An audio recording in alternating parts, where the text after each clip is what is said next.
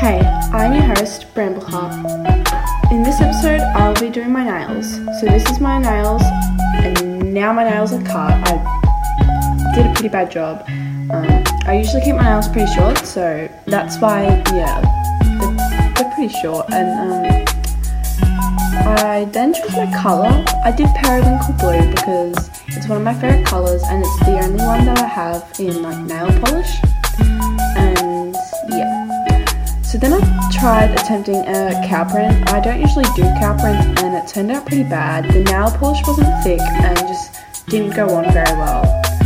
So yeah. Then I added gold sparkles and yeah. Overall, I don't really like it, but it's still okay. Thank you for listening to Warracats Art in the World. Tune in for future episodes. Bye!